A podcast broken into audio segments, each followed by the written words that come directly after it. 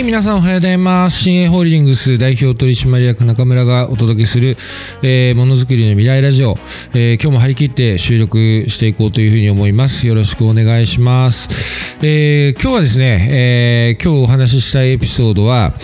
えー新鋭工業がですね、以前、えーコンサルタントさんをお雇いさせていただいてた時のお話です。で反応精密とかはあの以前にあの外部コンサルタントさんを入れてあの経営改善やろうとしてた時があったと思うんですけど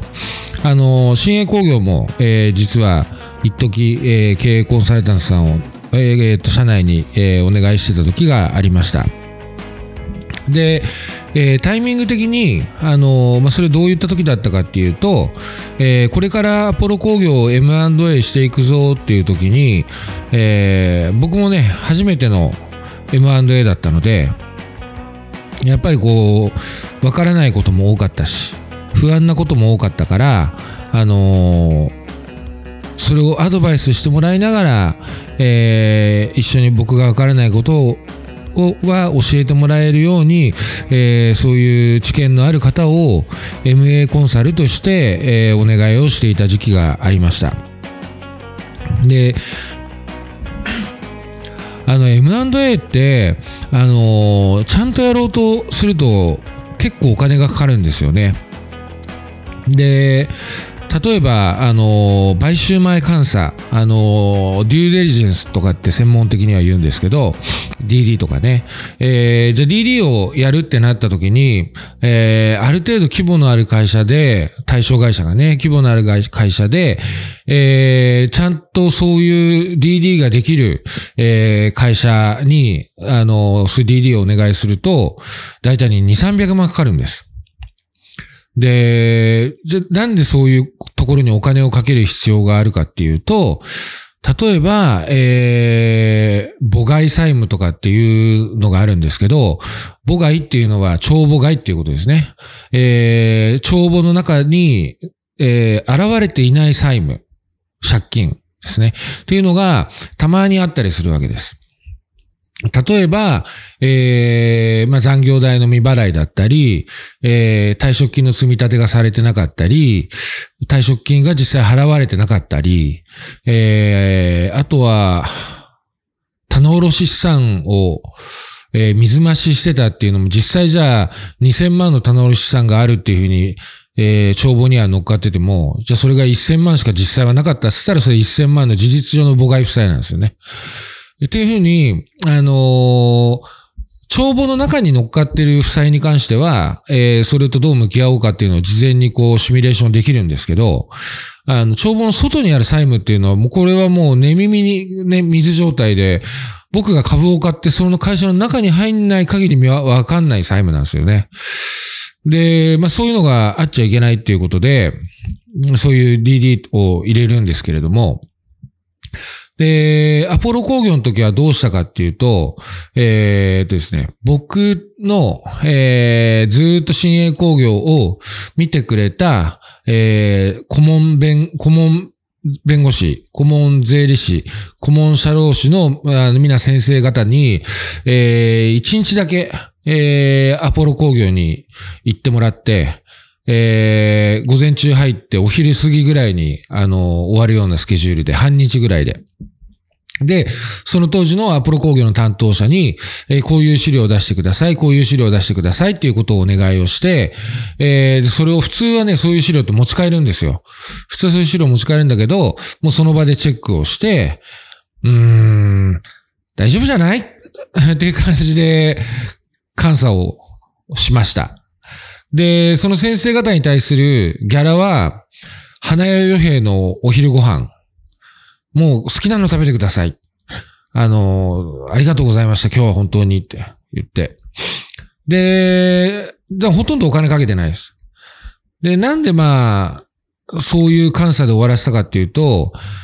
やっぱね、あの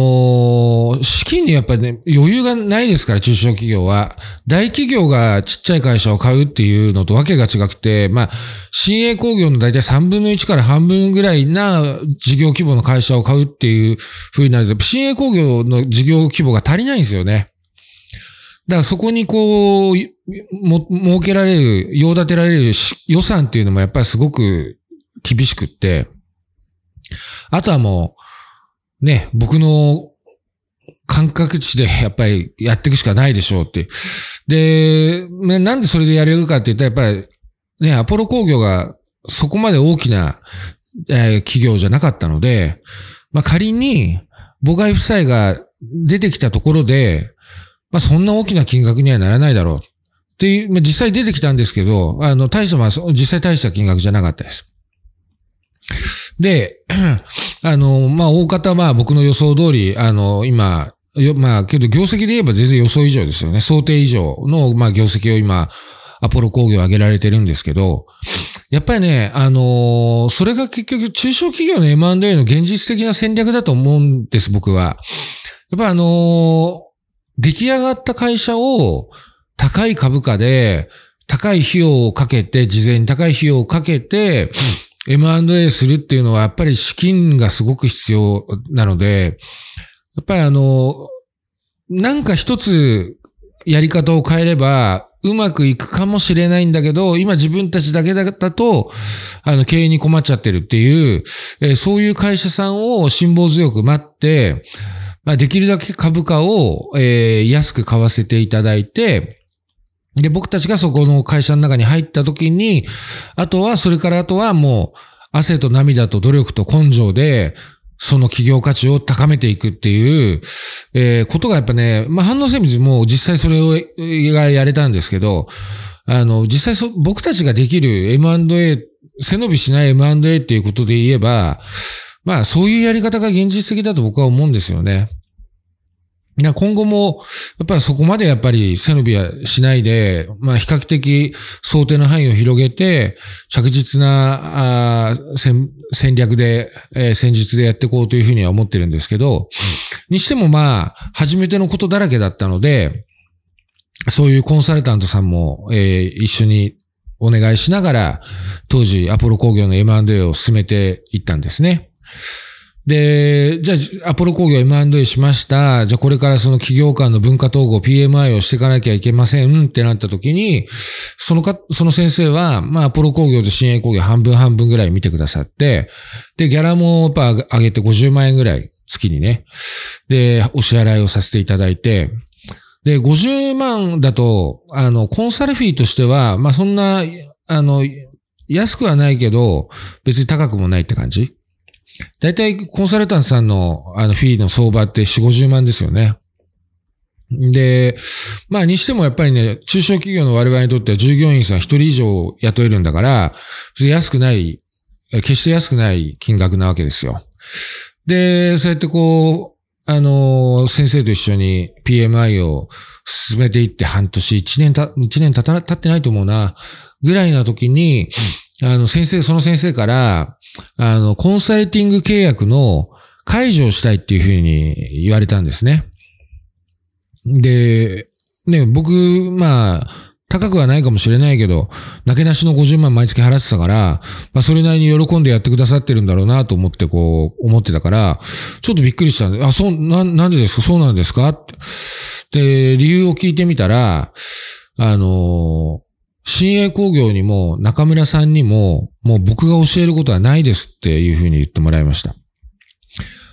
まあ、そんだけ、新鋭工業で始めて、アポロ工業反応精密でこれから導入しようとしている様々な制度の、え、完成度が、まあ、その先生から見たら高いっていうふうに思ってくださったんでしょうね。で教えることはないですって言われて、で、その後、さらに、これ僕が言ったんじゃないですからね。あの、僕はあくまで言われたんですよ。あの、中村さんは、やっぱ経営者としてすごい優秀だから、で、前向きだし、やる気もあるし、周りの経営者さんに、中村さんのやり方だったり考えだったり思いっていうものを、伝える努力をもっとされた方がいいと思いますよっていうふうに言ってもらいました。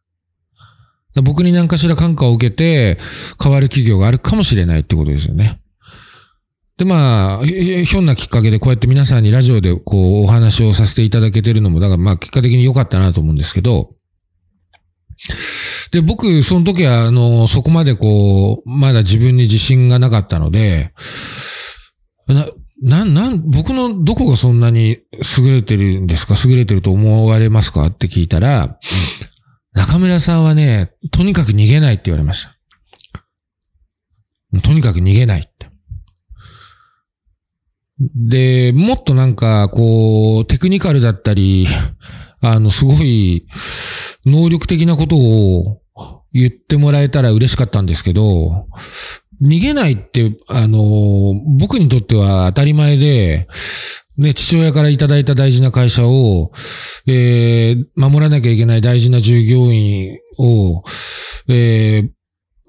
それを守る、守る最後の砦が僕なんですよね。だから、そもそも逃げるっていう選択肢がなくて、そうか、逃げない、そうか、と。で、まあ、裏を返せば、まあ、逃げちゃう経営者さんっていうのが、まあ、一定数いるのかもしれないけど、そういうふうにいただいたんですよね。で、じゃあ今思い返すと、まあ、その方は僕のどういうところを見て逃げないっておっしゃってくれたのかなと思うと、じゃあアポロ工業を PMI してこうって時に、毎週毎週会議をやったんですよ。で、前にも話しましたけど、アポロ工業にはアポロ工業の当たり前があるわけ。けど、やっぱりね、いろんな仕事の進め方だったり、安全管理だったり、分かってもらわなきゃいけないことがやっぱお、すごく多かったから、あの、だってそっからは逃げらんねえじゃないですか。それ逃げたって何も解決しないし、うん、まあ実際労災が起きちゃったんだから僕のやり方は甘かったかもしれないって反省することはあっても、そっから逃げるっていう選択肢やっぱないですよね。だから毎週毎週辛抱強く理解してもらうためにやっぱり、あの、伝える努力っていうのを惜しまなかったんです、当時の僕は。うん。当然だと思いますけど。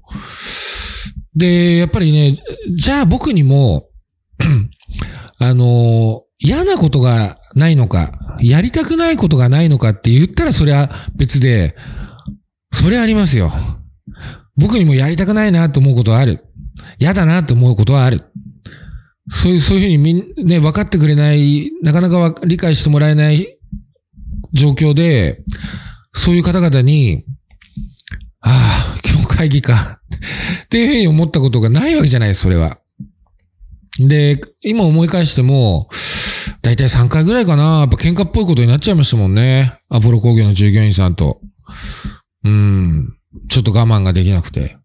で、会議、毎週やってた会議で、あの、仕事の進め方だとかやり方に対して僕がちょっとこう、それじゃない、そうじゃないと思いますっていうことをちょっと強く言ったんですよね。でそしたら、それに対して、なんかこう、もう、何をどう言われたのか忘れちゃいましたけど、結構、心外な、こう、馬鹿にされたような言葉を言われたんですよ、僕。で、やっぱカチンって、僕もちょっとね、その時はいっぱいいっぱいだったからカチンとなってしまって、ふざけんなって言っちゃったんですよね。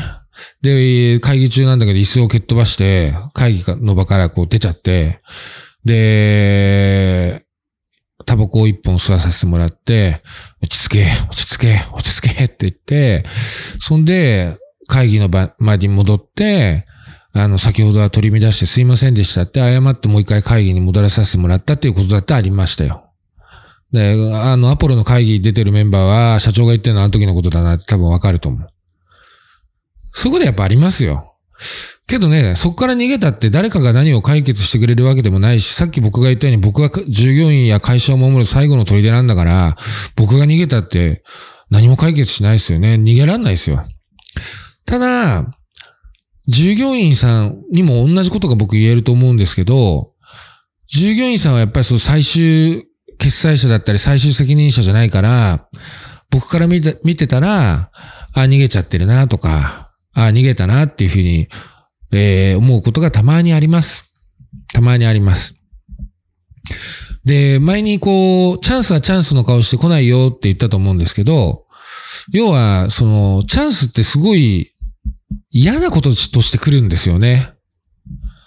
えー、それ俺やるんすか？みたいな。えー、それやりたくないですとか。うん。いや、そんなこと言いたくないですとか。嫌だなとか。で、僕が見てても、僕がお願いした仕事に対して、ああ、モチベーション上がってないなとか、やりたがってないなっていうふうに僕感じるときあります、やっぱり。で、そういうときは、残念だけど大抵うまくいってないですね。悪い結果になってる。嫌だなと思いながら最後までやっちゃった時って。で、やっぱりその嫌なこととかピンチってあの乗り越えられない人のとこには行かないですからね。絶対乗り越えられるはずなんだけど、やっぱり前向きに考えられなかったり、それを当事者意識を持ってそれに立ち向かえないから、それが失敗してしまうんですよね。で、結果的に、ね、さっきも言ってるように、それって嫌な顔をしてるチャンスですから、そういう時があった時は大抵その子はチャンスをつかめないで終わってる。逃しちゃってる。僕思いますよ。だから、ああ、もったいないな。成長できるチャンスだったのにな。会社の中で存在価値を高められるチャンスだったのになっていうふうに思いながら、もったいないなと思って見てます。ね。なので、そのコンサルの先生の言葉をもう一回お話しますけど、僕がすごいのは逃げないことらしいです。で、もし今仮にですね、我々がグループとして、ホールディングスとして、えー、企業体として事業体としてうまくいってるんであれば、それは僕が逃げなかったからかもしれない。だから皆さんもぜひね、あのー、嫌なことや辛いことや、あのー、苦しいことが今後もあると思うんです。だけど、あの、それはひょっとしたら自分が成長できるチャンスかもしれないし、ね、チャンスはチャンスの顔して皆さんのところには絶対行かないですから、えー、自分がその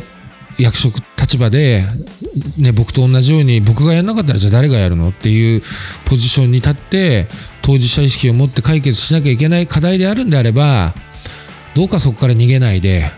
その先にあるチャンスを掴み取ってもらいたいなというふうに思います。ね。で、自分の人生をぜひ充実させていってください。はい。ということで、今週は以上になります。いつもご清聴いただきありがとうございます。え、これからも頑張ります。よろしくお願いします。じゃあね、バイバーイ。